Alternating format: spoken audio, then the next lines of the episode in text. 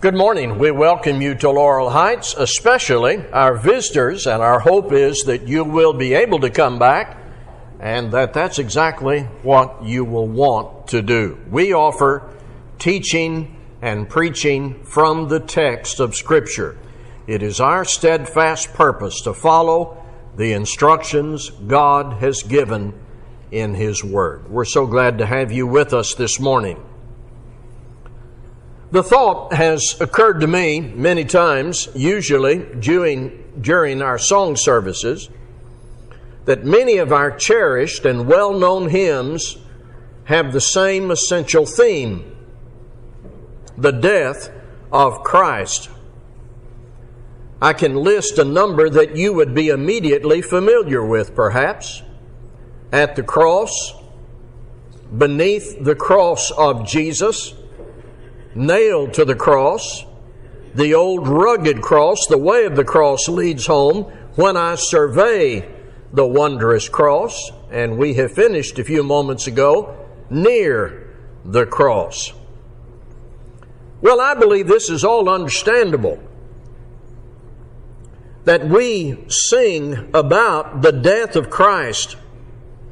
It is the basis of our present relationship with God. It is the hope of our eternal entrance into heaven. So, of course, we're going to sing with joy about the death of Christ for us. Because He suffered and died, we can be forgiven. We can become God's people. We can go to heaven. No wonder we sing about it, and we sing about Him. Romans chapter 6 says that we were buried with Christ in baptism. And it says, baptized into the death of Christ to walk in newness of life. So we should preach about the cross on a regular basis. The truth of what He did for us is central to our faith and should ever be kept before us. Do you realize the death of Christ is the most tragic event in the history of the human race, yet the most wonderful thing that ever happened for our good? It was the saddest spectacle men ever beheld or read about. Yet out of that death comes the potential for man's greatest good. It is called the good news. And it was Satan's greatest victory that became his greatest defeat. It might be argued it was the darkest hour in the history of the world, yet it was the greatest light of hope for us. And from the day of Pentecost until now, brethren have gathered together on Sundays like this, sometimes in homes or a church house or a clearing out in the jungle, a rented storefront or out by a river, to remember the death of Christ. This morning, there are three things I want to say about the death of Christ. It is a theme that is being pursued in the children's classes during this quarter. Number one, His death was an expression of man's hatred, but God's love. If you ever need an example or illustration of human malice and hatred and abhorrence, what happened to Jesus in His suffering and death illustrates the worst in human hatred. And this is not a matter of suspecting that hate might have played a role in it. This is not one of those cases where you have information and you put the information together and eventually you arrive at that conclusion. We are specifically told that they killed Him because they hated Him.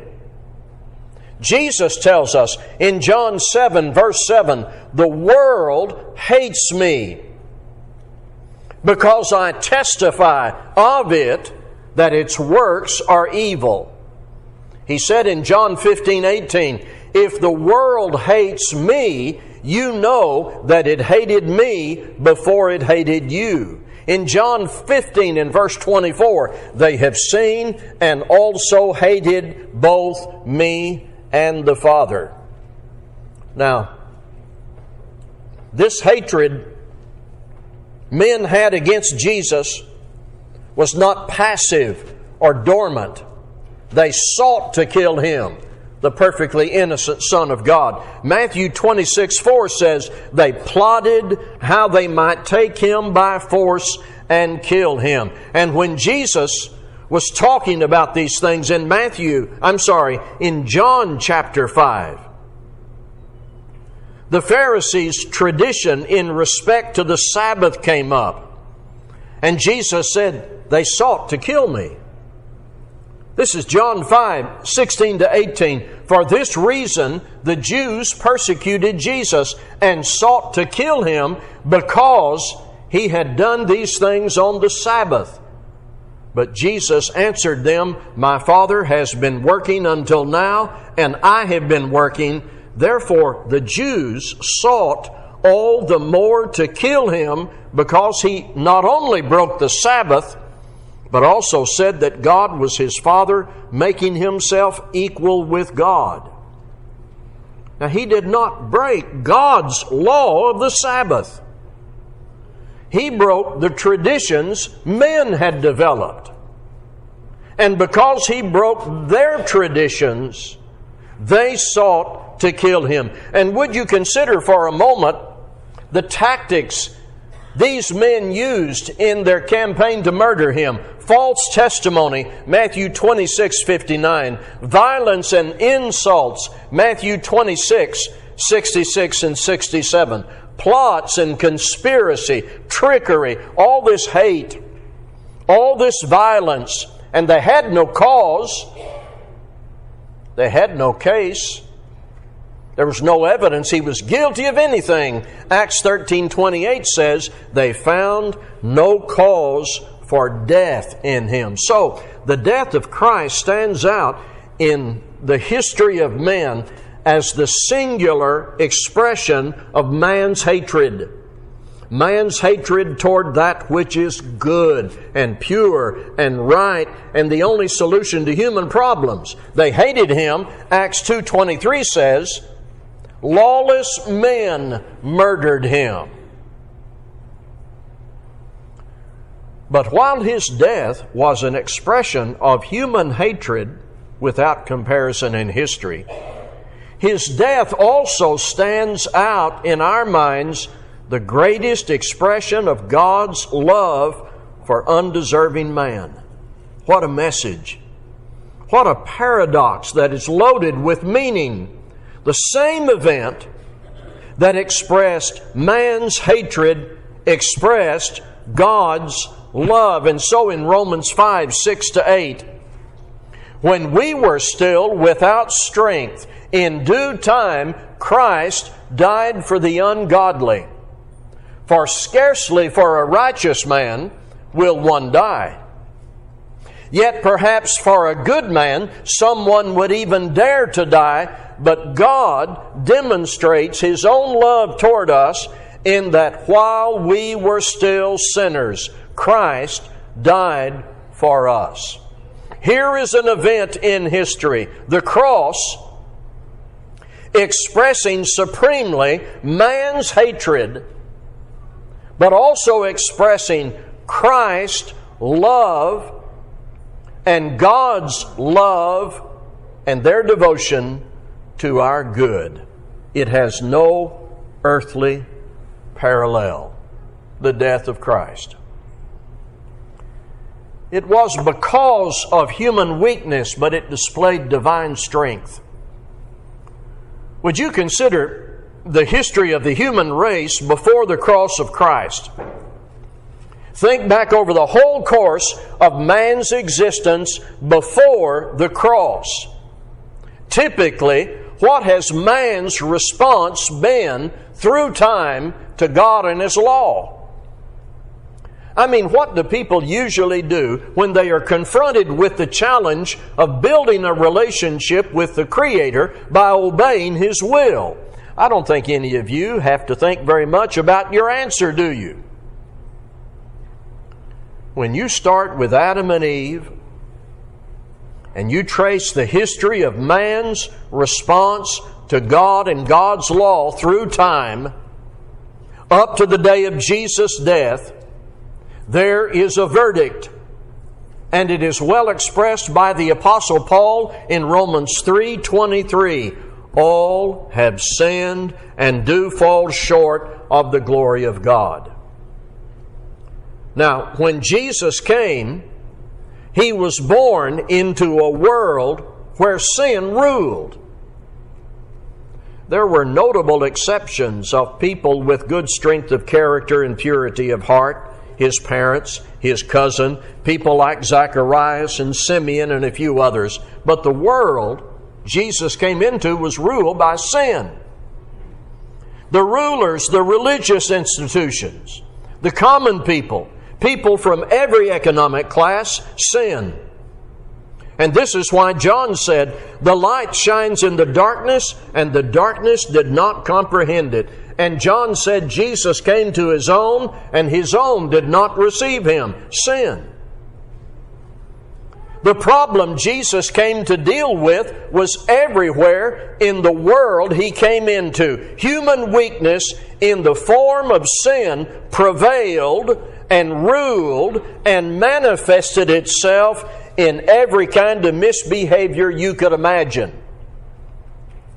We read in Romans 5 and verse 6 a moment ago, when we were still without strength, in due time Christ died for the ungodly. Jesus died on the cross for sin. Hence, His death was because of human weakness in the form of sin, yet His death displayed divine strength. God's power was manifested there on that cross. As Jesus walked to His own death, as He bore that cross, as He went through the torture and the ridicule, as He submitted His body to the pain and His heart to the emotions of such a cruel death, to go through all of that, knowing that He was innocent, God's power was there. Divine strength displayed on the cross because of human weakness. No wonder it says of Jesus as a boy, the child grew and became strong in spirit, filled with wisdom, and the grace of God was upon him. The angels of heaven praised Jesus with these words in Revelation 5 and verse 12. Worthy is the Lamb who was slain to receive power and riches and wisdom and strength and honor and glory and blessing. The death of Christ happened because of the weakness of humans, but in that death we are able to observe strength and honor and glory right out of heaven. It was the taking of one life in order to offer life to all. In order to understand the biblical concept of atonement, I believe you have to begin with this fundamental: God is holy. And this is well stated by the prophet Habakkuk in Habakkuk 1:13, where he said to God, "Your eyes are too pure to look on evil. You cannot tolerate wrong." This is a simple but vital truth about God we need to know in order to understand the concept of atonement. God is absolutely pure. He is perfect, sinless, holy. Therefore, sin cannot just be ignored or disregarded. This is set forth in a very clear manner in Nahum chapter 1, verses 2 and 3. The Lord is a jealous and avenging God. The Lord takes vengeance and is filled with wrath. The Lord takes vengeance on His foes and maintains wrath against His enemies. The Lord is slow to anger and great in power, but He will not leave the guilty unpunished. See, God is holy. He cannot leave the guilty unpunished. Now, factor into this the concept made vivid in the Old Testament of substitutionary satisfaction. There we discover a system of sacrifices punctuated by the annual Israelite observance of the Day of Atonement, which focused specifically on the problem of sin and its solution. In the New Testament, God sent His Son to be the chosen Lamb, the perfect sin offering, which accomplished at least three basic things. One, He provided a ransom or redemption price, paying the debt that man could not pay. Two, He became the substitute victim who suffered vicariously on man's behalf. And third, He willingly and lovingly died in such a cruel and heart-rending fashion that the event and the person becomes a motivation for the tender heart to turn to God and love Him in return. So God is holy.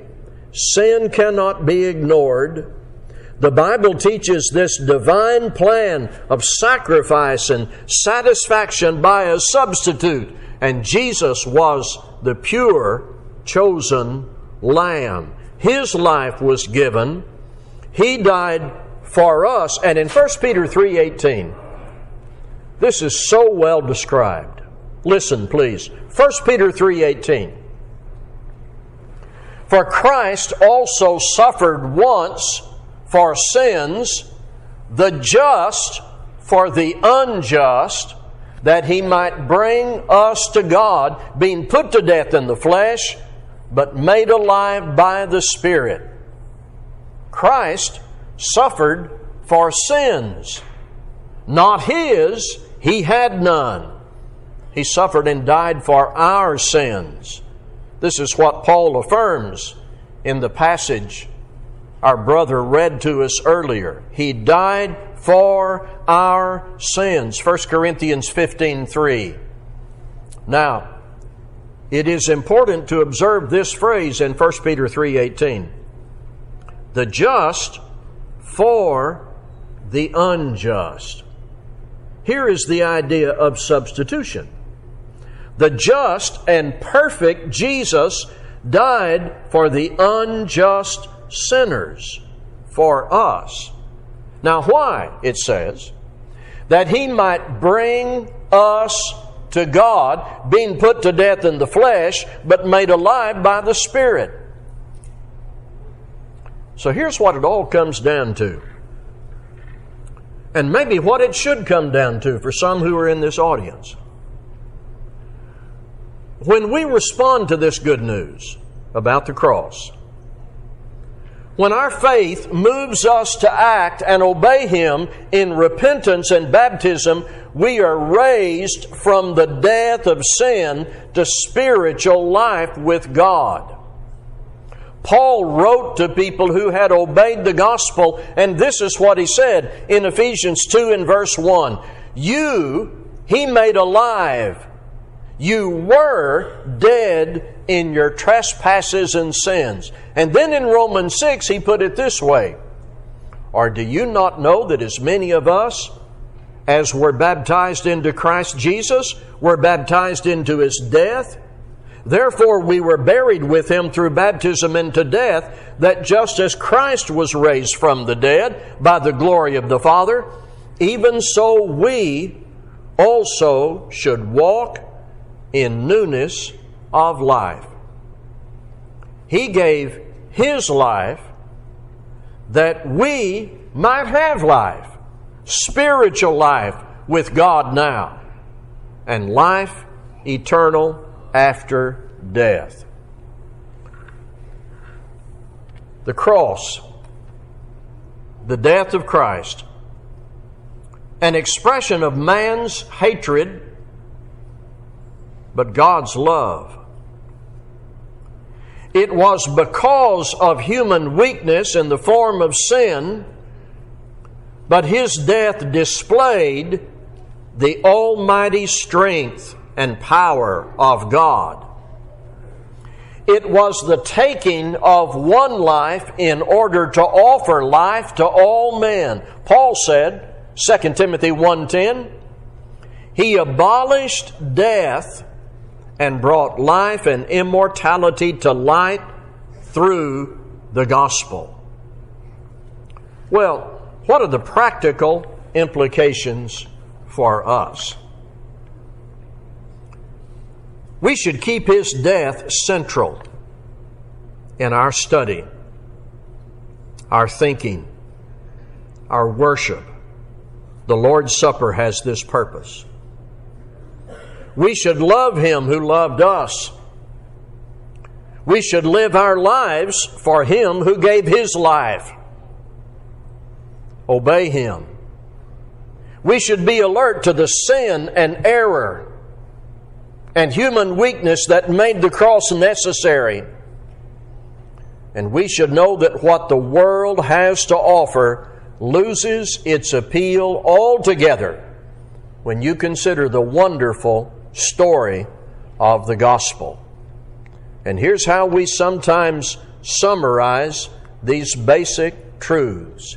If you've heard this about the cross, who Jesus is and what He did, and you believe in Christ, and you're willing to walk out of sin in repentance, confessing your faith into the water of baptism to arise to walk in newness of life, why not now as we stand together to sing?